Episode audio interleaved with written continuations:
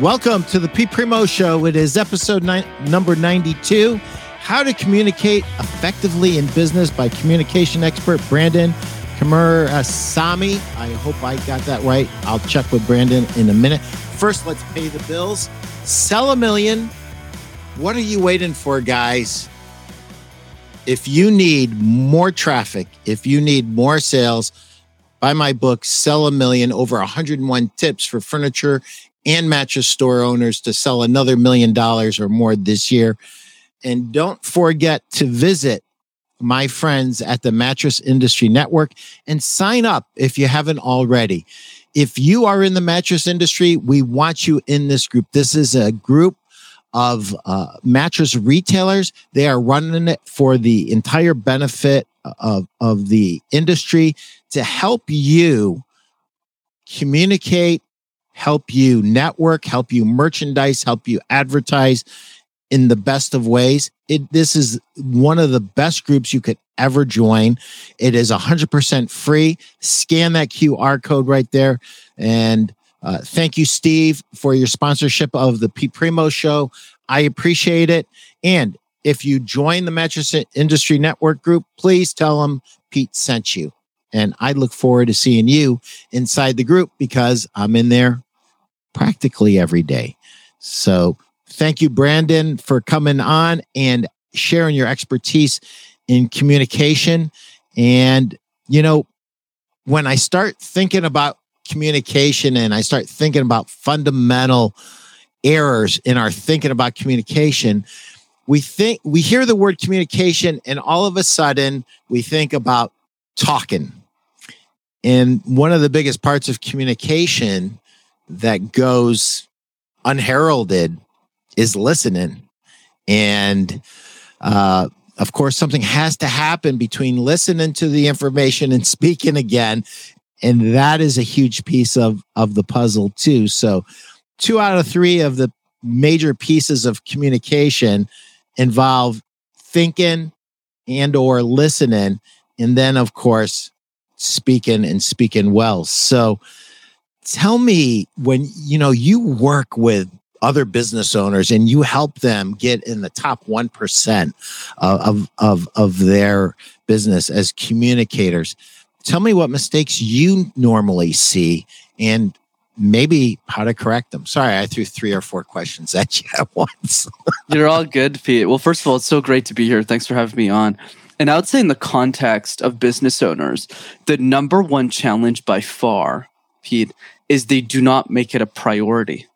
They don't believe communication is something worth investing in, worth taking the time to consider, worth working on, spending time on. And the question for everyone listening to this, Pete, is the following As your business is scaling, are your communication skills scaling with the business? Example, let's say you're a business owner doing 100 to 200,000 dollars a year right now in top line revenue. Usually in those situations you're doing every part of the value chain from sales, marketing, delivery to ascension. But as we scale the business, let's say to half a million to a million in top line, at that point, everything you did in the past needs to be delegated to other people. So you need to create SOP, standard operating procedures, and start sharing what you know with other people. But if your communication skills, Pete, aren't sharp at that level, you're going to create a lot of inefficiencies in the business because a lot of employees will come back to you and go, huh? What did you mean? What did I have to do? And that's where the problem lies. And I can see th- where that that um, can happen. And and one of the one of the things that you have in, in our business in particular, and it's not just our furniture and our mattress business, it, it's in all businesses. Often you get a superstar salesperson who is able to sell uh, enough that they were able to save the money to start their own business. Sometimes, not every time, but sometimes they actually go from salesperson to business owner. And now they have to wear a lot of hats, right? They have to learn how to communicate with vendors. They have to learn how to be a manager, which is a whole nother. They would have been better off learning that on someone else's dime, right?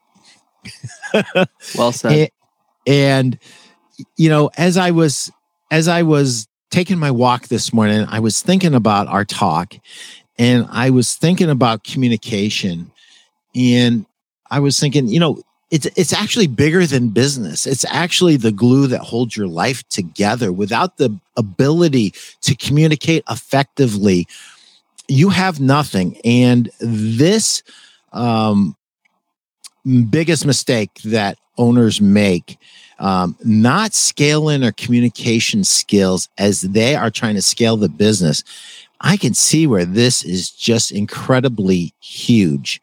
And, you know, again, going back to what I originally said, I think a lot of people think of communication as talk, talk, talk, talk, and not breaking down. And so give us, give us some help.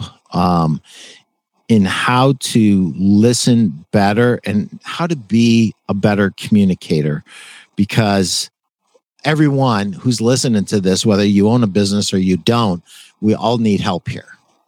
Absolutely, Pete. So you mentioned a couple of great things that I'd love to highlight. The first one is the point around communication is the glue that holds everything together. I love that analogy because it's so true.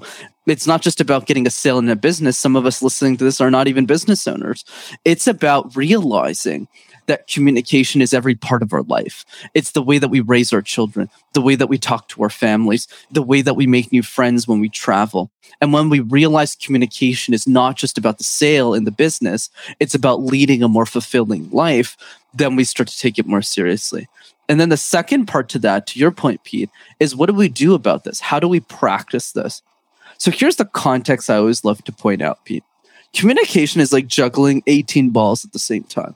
One of those balls is eye contact. One of them is facial expressions. One of them is smiling, body language, storytelling, and the list goes on. So it can get really confusing really fast. So my perspective has always been what are the three easiest balls to juggle? Out of all 18. Because if we can start with those three, we can start building momentum and get the success we're looking for in our communication. So let's start with number one. Number one is the random word exercise. Pick a random word like toothpaste, like plastic, like light bulb, and create random presentations out of thin air. So now, why is this useful? Two reasons, Pete. First one is because it allows you to think out of thin air.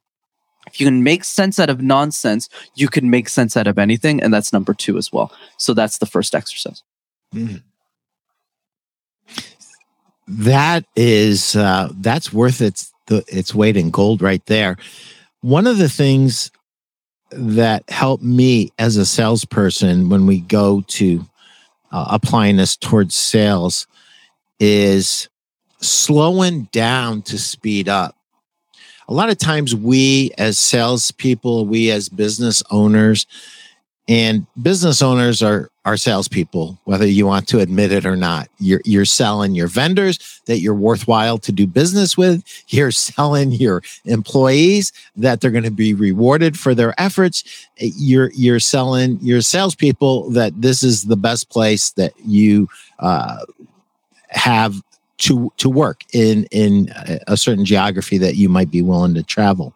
And so one of the things that i learned fairly early on that really helped me um, was slowing down enough that when i didn't understand something 100% Brenden that i would repeat it back repeat it back to the customer and and just let them come back and clarify that.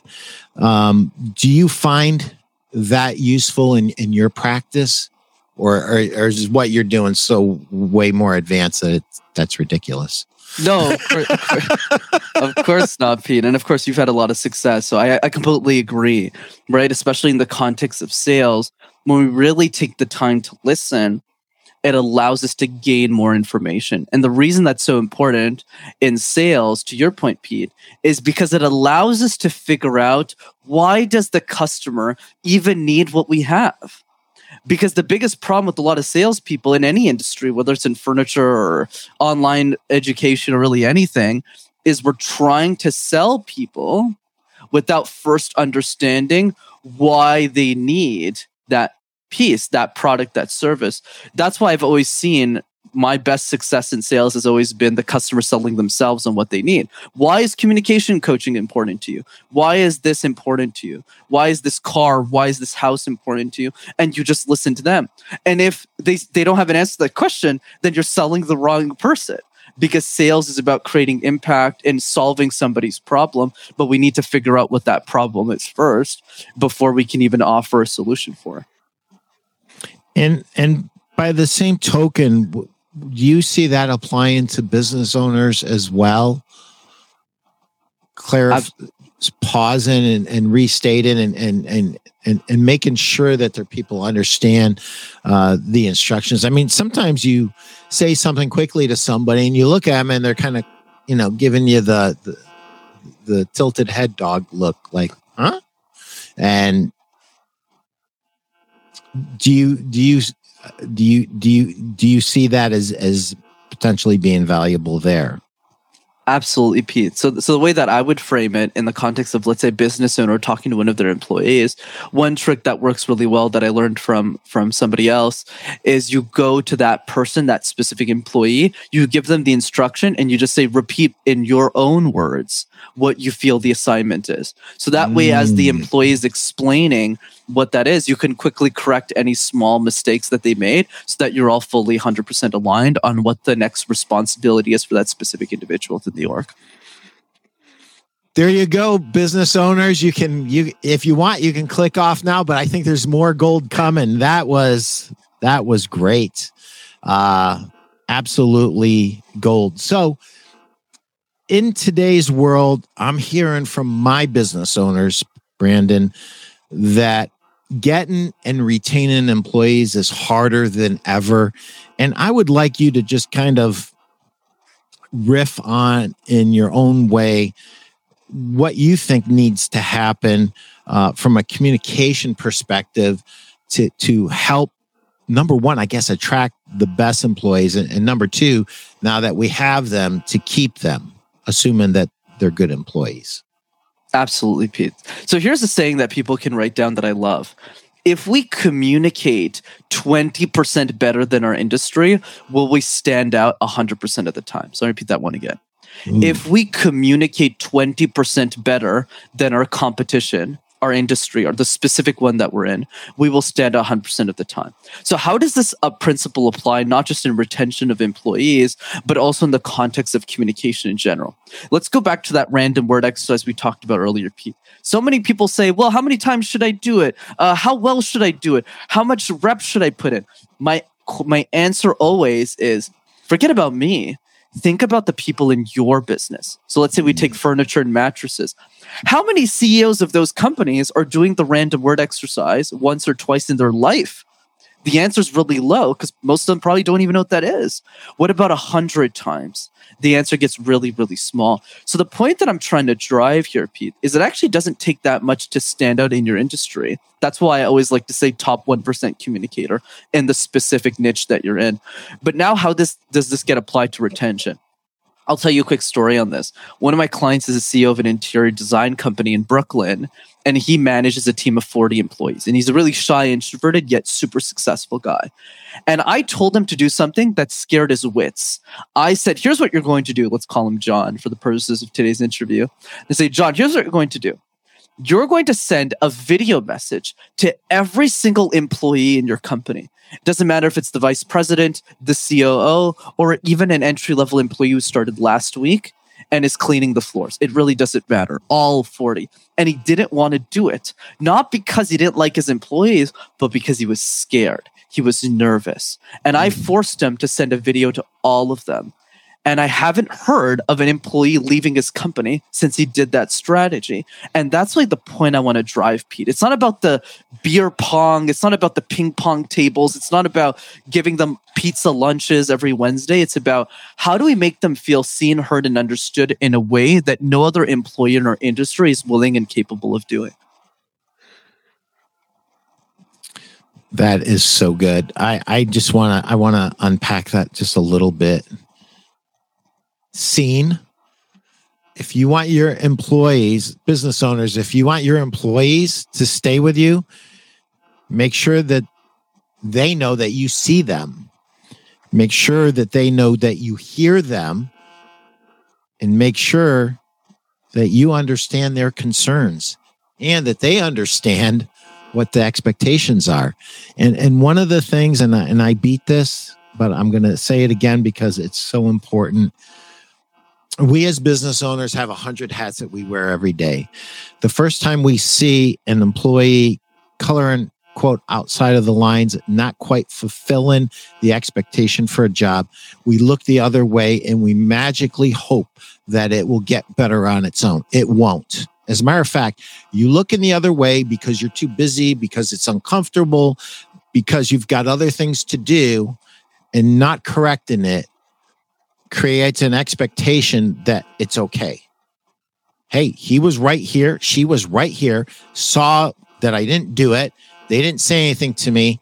It's okay. And you're going to get more of that unwanted behavior. So, in addition to making sure they see, hear, and understand, make sure that you're giving them consistent feedback.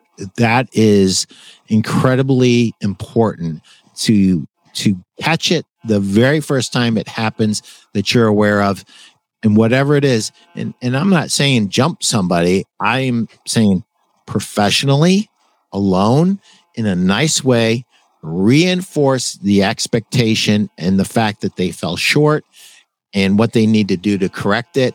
And if you make it part of your corporate culture that you never let anything slide ever, the little things that would aggravate you and start to pile up. And then, of course, they think you're crazy after the 20th time you let something go, you you kind of bark at them a little bit because in your mind, it's the 20th time. In their mind, it's the first time because you never corrected them before.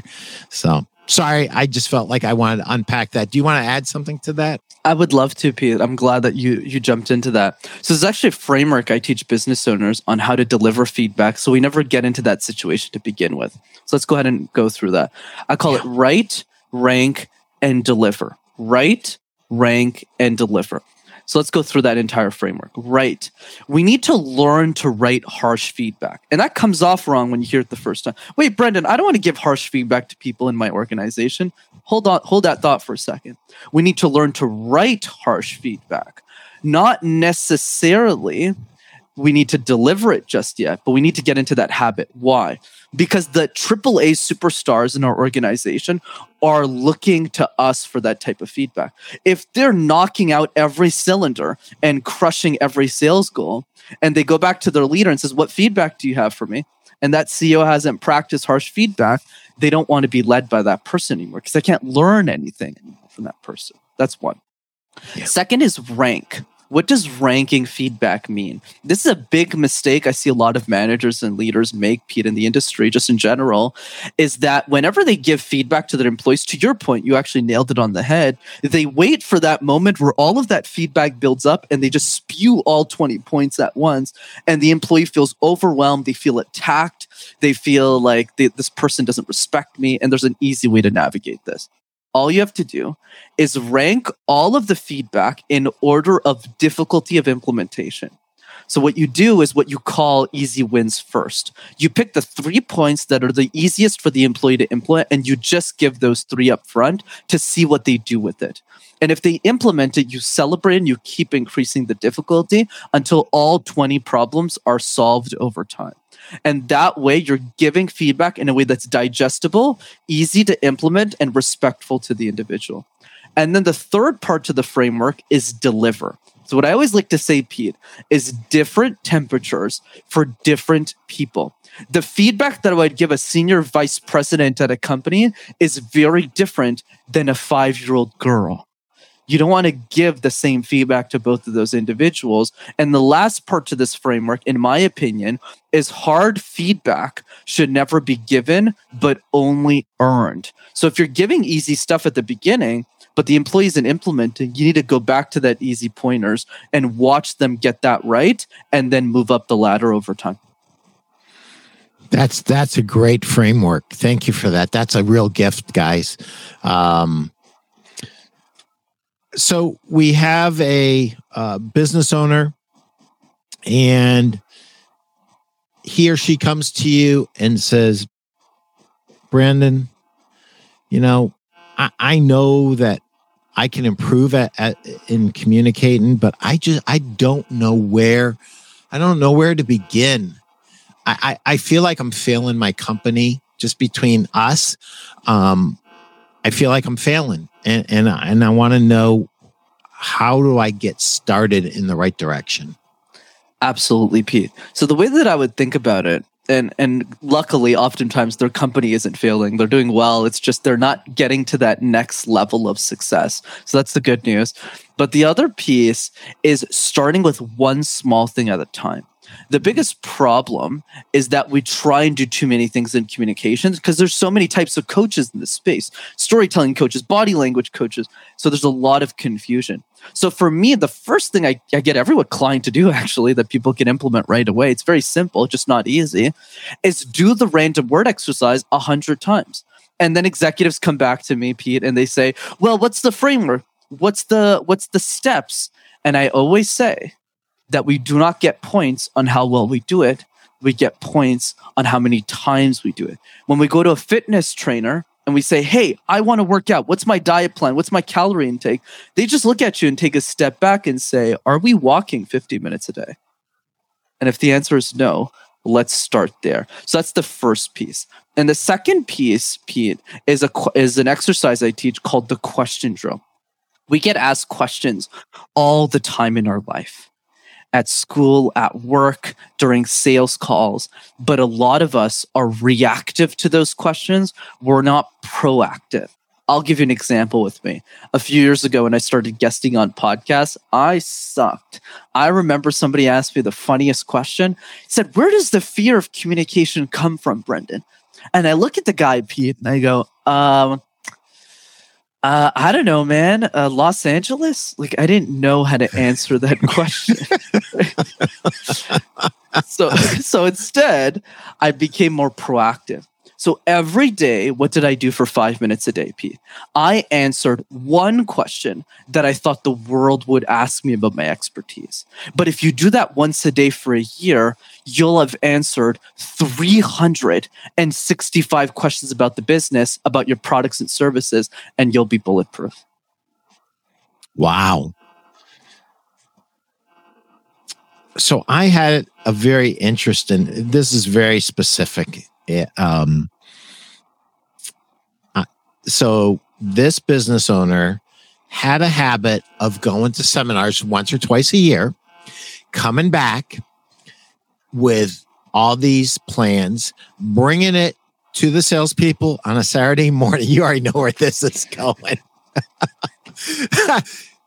bringing this this new the, these new disciplines that we're going to implement and uh, selling it to the salespeople and then the salespeople just basically sit on their hands.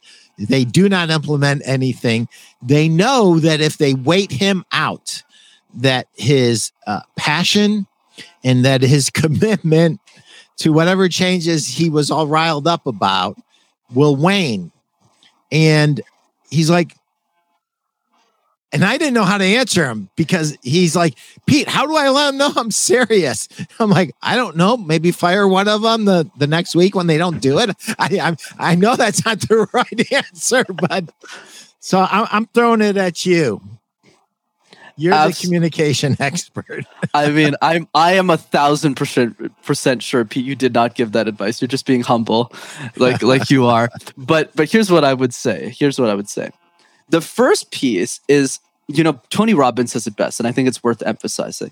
The biggest bottleneck in any business is never its employees, it's never the product, it's never the service, is its own leader. And once we realize that ourselves, that we are the biggest bottleneck, we need to solve that. So the first thought in my mind, right away as you brought up that scenario, is what is the history of that entrepreneur? Because if I'm an employee and I'm sitting there, this is probably not something that happens on the occasion. This is probably something that happens a lot, where the entrepreneur has a history of always spewing out ideas but never following through on those ideas. So that is the reputation that has been built. So because of that reputation, that is then the natural unsaid expectation from the employee, which is basically, I'm just going to spew a bunch of ideas every six months. You don't have to implement anything because I won't hold you accountable to them either. So the first step in this process is changing that reputation. So what does that mean? That means instead of us trying to implement 15 different strategies, that's even my own communication piece. I'm not saying 10 different things. I'm going random word exercise, question drill, video message. Random word exercise, question drill, video message, even if there's a hundred other things I could share. And then we say, what is the one thing that we want to implement from that seminar? And the third piece, frankly, and it still has nothing to do with the employees, is are we setting the example? So when I go to a client and I say, hey, do the random word exercise five times a day, they always come back to me and say, how do I find the time? And I look at them and I say, well, you shower every day. You got 15 minutes there. So you're going to do it because I've done it 3,000 times. And then the next piece that they give me, and, and, I'll call it out for what it is. Well, Brenden, what do you know about communication? You're some kid. I'm like, because my average client is 20 years older than me, right? And you know what my response to that always is, Pete? I always go, I have this business, I have this success, I've sent all these video messages, I've done all these question drills, and I'm 20 years old younger than you. What's your excuse? You have more experience Ooh. than I do. So why aren't you doing this? Why is my business bigger than yours? And that is what creates the action. So what does this all kind of tie a bow on? It ties a bow on the following. As entrepreneurs, we need to set the example for employees and we do it through one action at a time. And that's what builds the reputation and the trust. Mm. A lot of gold here.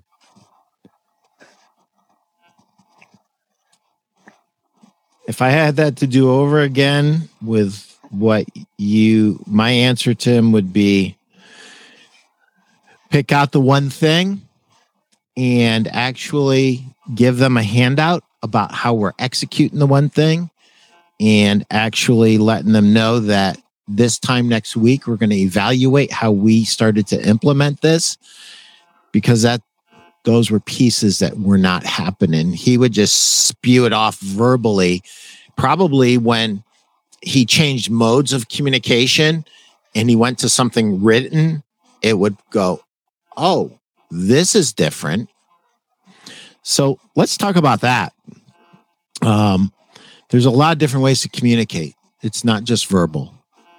Um, I'll never forget this as long as I live. I actually told one of my daughters that I was never going to text. Now, 80% of my orders come in the form of a text. I would be out of business if I didn't get with that technology and understand this is how my customers wish to order and I'm going to make it as easy as possible for my dealers to do business with me, right? And so when we're talking about communicating effectively, it's not just speaking, right? It's it's it's emails, it's it's it's text, even with business owners, because uh, business owners have a customer and the customer is your employees. And I think that when we don't treat them as our customers, I think we lose a, a, perspective and a humbleness and an openness that we could have. What are your thoughts? I, I completely agree on everything that you shared there, especially the point, Pete, that the employee is the ultimate customer because they're the people who are eventually going to be sharing your culture, your values, the product, the service that you want to deliver to them. They're the ones who are facing the customer head on because we'll be managing so many other parts of the business. We won't have time for that. So I completely agree with that idea. And so then the other piece naturally becomes how do we improve the way that we treat our employees like the number one, like the most important customers on earth? And let me give you something really, really simple that really is crazy that most people don't do either, which is really around corporate gifts. So a lot of the times when it's a holiday, when it's a different season, and business owners are thinking about gifts to their employees, it's always the same gift for everybody. It's always okay. Well, everyone likes chocolate, so let's just buy chocolate for everybody. Or everyone likes wine, let's just buy a bottle of wine for everyone. And they don't give it that much thought. Whereas we wouldn't do that with our number one vendor. We wouldn't do that with our number one customer. The person who's bringing in 30, 40, 50%, even sometimes 20% of the entire business. We don't go, oh, let's just send them a wine bottle. We go, hmm, What's their family like? Where do they live? What do they enjoy? So we start asking questions. We go deeper and we find uh, a gift that really makes us stand out so they keep doing business with us because our business is on the line. But the truth is, Pete, is that our business is on the line with our employees. Because if our A plus players go to our competitors, we'll eventually lose the long game. So what does that mean? It doesn't mean spending a million dollars per employee. It doesn't mean buying Ferraris for everybody. But what it means is saying instead of buying the same generic gift to everybody, the next step becomes how can I listen to that individual during the year and have somebody in my organization who's having a pulse on the org to figure out what type of gift makes sense to the best superstars in that company and not to wait for the holidays to do that. So when somebody does a great job, you front load the gift because a lot of the the business owners just to build on this a little bit more they're always quick to judge when somebody makes a mistake but they're not quick to praise when somebody does something right and that's the problem that we see is when we overemphasize the positives a lot more the negative feedback stings a lot less and increases loyalty mm. be interested in your employees and analyze them the way you would analyze your best customer or your most important vendor. Um, that's wow, it's really good. So, the next one is going to come and it's going to bite me in my rear end, but I have to share this with my business owners because my business owners tune into this podcast to get things that are going to help them so, communicating effectively in business, a lot of it has to do with prioritization. And you can't prioritize without learning how to say the word no. I'm going to let you run with that, Brenden, and I might I might jump in. I I I I I love these frameworks that you're sharing and, and these different perspectives and these exercises, I, I, think anybody that's listened so far is going to get so much out of this. And I, I, want my business owners to walk away from this and go, wow, I, le- I learned a lot. Absolutely, Pete. And that's because you're asking great questions. That's why I'm, I'm, I'm able, thankfully, in today's episode to come up with great answers. So hopefully that trend continues. Let's see. So, so in the context of how to say no, this is something I struggle with, especially early in my career. I've been doing this for seven years.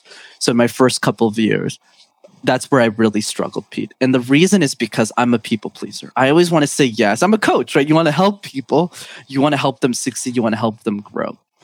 But what we need to understand, Pete, is a lot of the short term yeses that we're saying might not feed into our long term vision. So if we want to truly serve people, we need to prioritize the long term vision of what we want to create relative to the short term decisions that we're creating, that we're saying yes to, that aren't serving that longer piece. So for me, the fundamental issue always with saying yes too many times and no, not enough is really around vision how much time are we spending to really dissect what that vision looks like for us?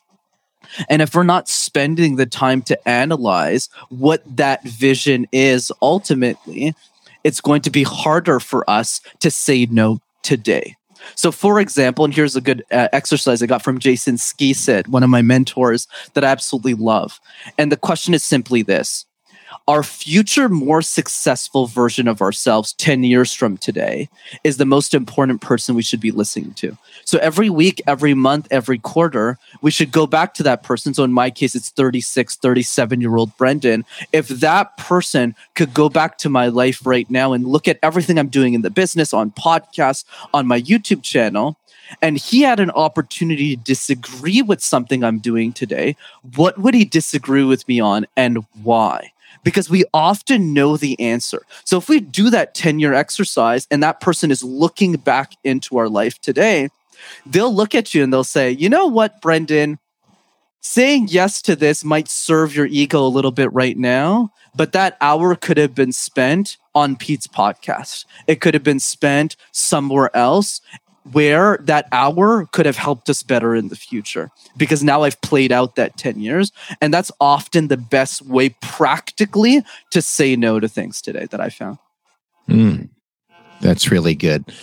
So let me um, let me just say this and beat you over the head, my business owners that are listening. A rep comes in without an appointment. You've asked several times, "Hey, call me."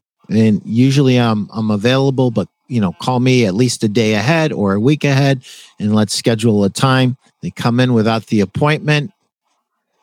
Even if you can see him or her, don't. Sooner or later, You've got to draw a line in the sand. And let me tell you something as a rep, it will only happen once. And, and I will tell you this I love my dealers who I work with by appointment. I absolutely love having appointments. I wouldn't have it any other way. It respects everybody's time. It's very useful. And on the other hand, too, if you are in a meeting with a rep and one of your employees is trying to interrupt you and you're shushing them away, stop it right now. I know I I know I'm beating the you know what out of the obvious, but if you are shushing one of your key employees away because you're in a, a meeting with a rep, it happens every week with me. And I always look at the business owner and I said, listen, I'm happy to I'm happy to wait. Please go take care of your um, take care of your situation right now because you don't know what it is until you sit down and you and you talk to them and i think this ties back into what brenden just just said treat employees as customers because nine times out of ten when they're asking us for something or they're trying to get our attention it's got something to do with your end customer anyway. And uh, it's it's very important that we make sure we're supporting everybody.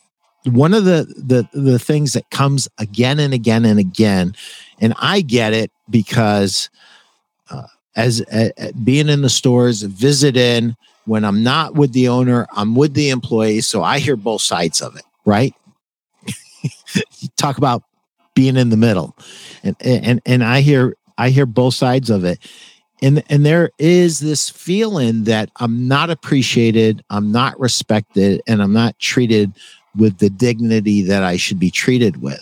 So i would ask myself those questions if i have to dismiss somebody if i have to put them off am i doing it with words and with body language that is dignified that is respectful that preserves the relationship that says i honor you and if not we we need to reflect on that. And and and the very first piece to that is becoming aware of it. So awareness of how you're communicating is huge and it's hard to do it's easy for me to say that and you're doing a hundred different things a day and i'm asking you to be aware of your communication i'm asking you to be aware of your tone are you treating them with the respect and the dignity that they deserve as being your equal with your most valuable customer? Are you? It's a tough question. And I want you to really think about that. I see some lights going off, Brenden. So I'm going to let you have at that a little bit. No, I, I absolutely love what you shared there, Pete. The other piece is really what, what you talked about earlier that I absolutely loved is the idea of what should we focus on first because if we try and do all of these different things to your point it's like oh my god how do i do all these 10 different 15 or 10 to 15 different exercises so for me the conversation begins like this let's get one thing right and let it build momentum into everything else so the, the three things i would do after these podcast this podcast is over would be do the random word exercise 100 times 100 times seems like a big number pete but it really isn't because it takes 60 seconds to do it once. So if you do it five minutes a day for three weeks, you'll have done it a hundred times, which is way more than most people in your industry are going to do it. The second exercise I would take away from this is to start doing the question drill more frequently with yourself and your sales teams. Meaning, every single day, write a question that you feel somebody's going to ask you about your product and come up with great answers so you can share those great answers with your sales teams. Th- mm. These are the strategies that will ROI really quickly. And then the third piece is video messages. Make a list of your top 25 accounts. By the way, it's crazy that I even have to say this, Pete. Nobody does this. Make a list of your 25 accounts. That's how I get clients. 50% of my business is word of mouth. That's it. And then you send them video messages when it's their birthday, when it's their when it's a holiday, and they'll always give you referrals. And this is a, a highly underutilized strategy. And the best part of all three, Pete, is they all cost zero dollars and zero cents to implement. But once we start doing those three things, Pete, what starts to happen? What starts to happen is exactly what you nailed the head on. How do we appreciate employees more? How do we treat them like the number one customer on earth? When these exercises start building up momentum, back to the entrepreneur we talked about earlier, let's say he implemented one of these exercises at a time then we start to see results. And then results start motivating us to go, okay, I think Pete and Brenden are onto something. Maybe I shouldn't just do these three things anymore. Now let's go into how do I buy better gifts for them? How do I show them more appreciation? And that's what starts stacking up over time to get the ultimate result that most people in our industries won't get. Mm. That's great advice. So if I'm a, a store owner. I own a furniture or a mattress store. And I said, Man, I've been watching Brenden for 40 minutes now. And I really, I think this guy could help me.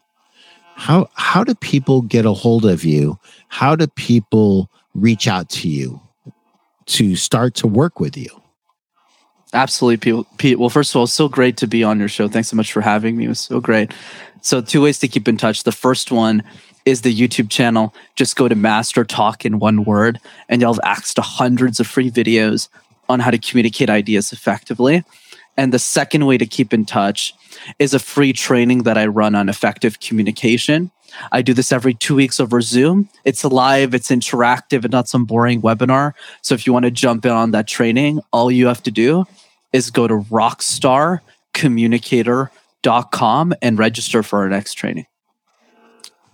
Okay, we are not wrapping up. We're going to keep talking because that, hey, listen to me.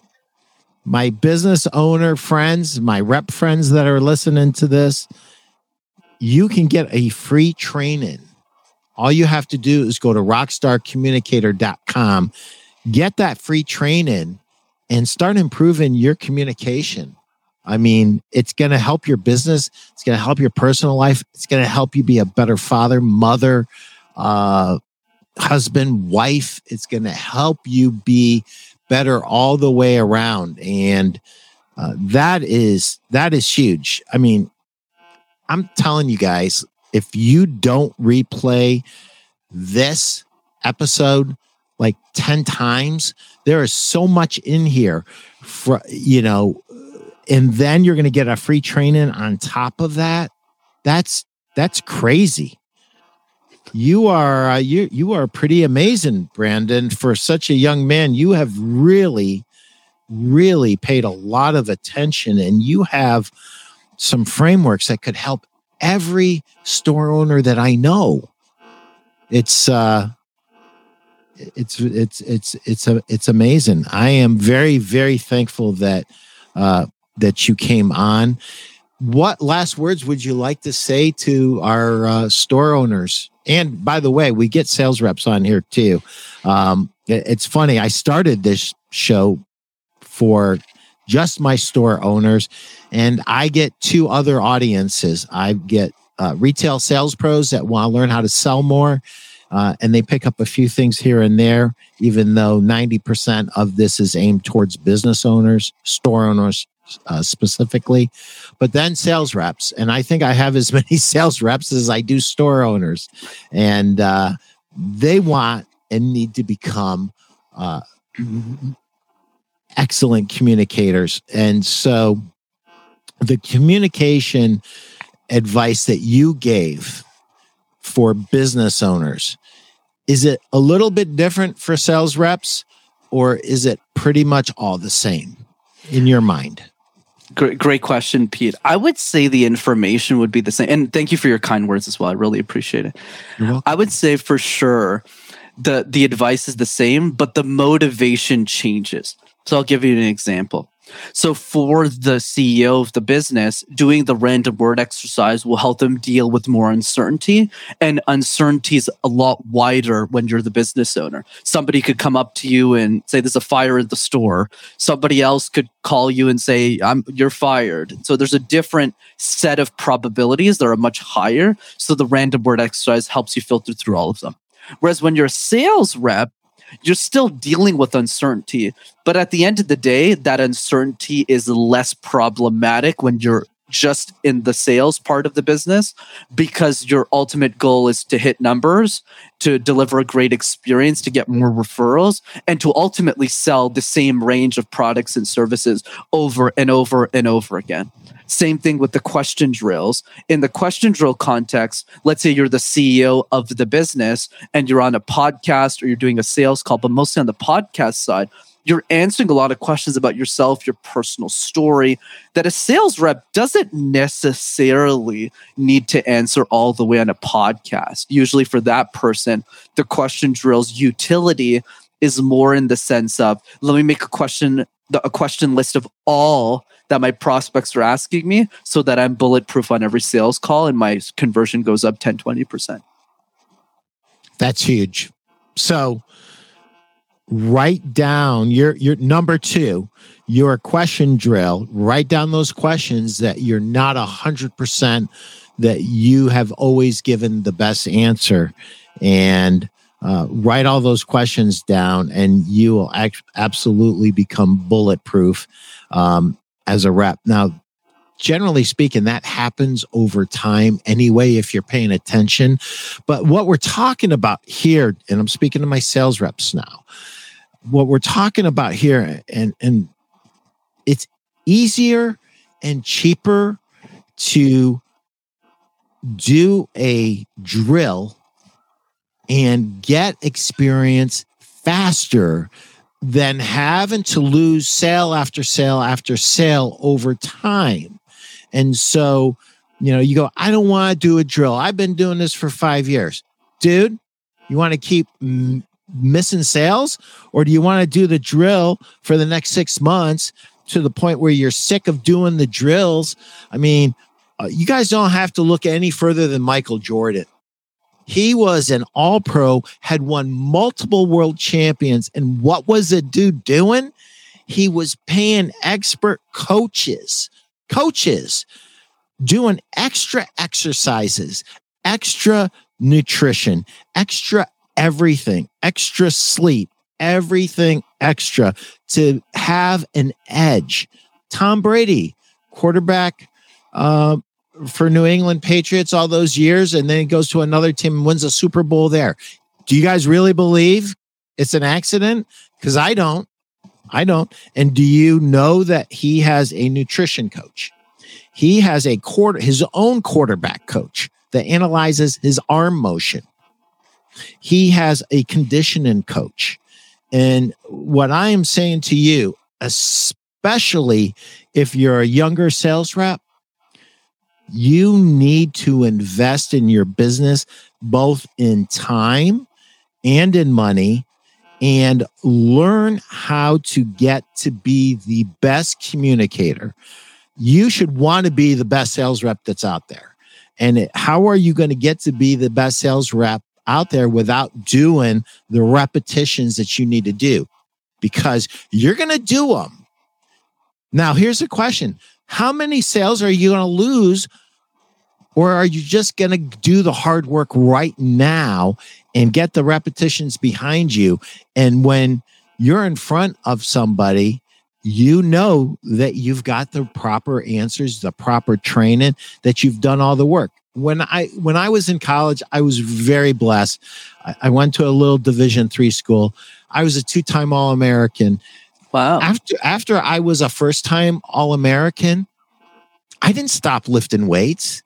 I didn't stop doing Arizona speed drills. I didn't stop practicing my first step out of my stance. I didn't stop watching film. Do you know what? Everybody in the league was gunning for me. I was watching more film, lifting more weights, running more wind sprints, and watching more film because now I had a target on my back. And so, you guys who have been at this for 40 years, like me, you need to do this too. You absolutely need to do this. You guys need to hire coaches like Brenden that are experts that all they do is work on communication to help you get to the next level. And if you're at the very top, you don't get to stay there by doing what you've done. The only way you stay there is if you continue to innovate, continue to improve, and get better. And the same goes for my sales pros at retail, and the same goes for my business owners. So I'm sorry, I got a little carried away. I do that every now and again and and that's why you're so successful pete because and that's the one thing that a lot of people didn't notice that i'll point out between the lines. Even when i was speaking everyone pete was still taking notes. He's saying what can i learn from brenden i'm already really successful. So there's something brenden is going to teach me today. And it's that level of humility pete that's made you successful. Or exactly and it's one i need to replicate. It's one i need to continue to have as i get more success so, so I really appreciate that. And I think it's a great reminder for all of us that the second you actually win the game is when you should take it more seriously so that you keep your lead for the rest of your life. Wow. That's great advice. Brenden, thank you so much for being here. I had fun. I think we gave everybody, all three of our audiences, our store owners, our reps, and our sales pros, a lot to think about and a lot to do. Chris, could you pull up Rockstar again uh, for our watchers and our rockstarcommunicator.com? Go there, get your free training, and start implementing uh, today. Don't wait till tomorrow. Start implementing these things today. Um, Brenden, thank you so much. Uh, I loved having you on the show. We had a lot of fun, and I think we delivered a lot of value to our to our uh, to our store owners, our reps, and our sales pros. Absolutely, the pleasure and honor was absolutely mine, Pete. Thanks for having me on. Thanks. Take care.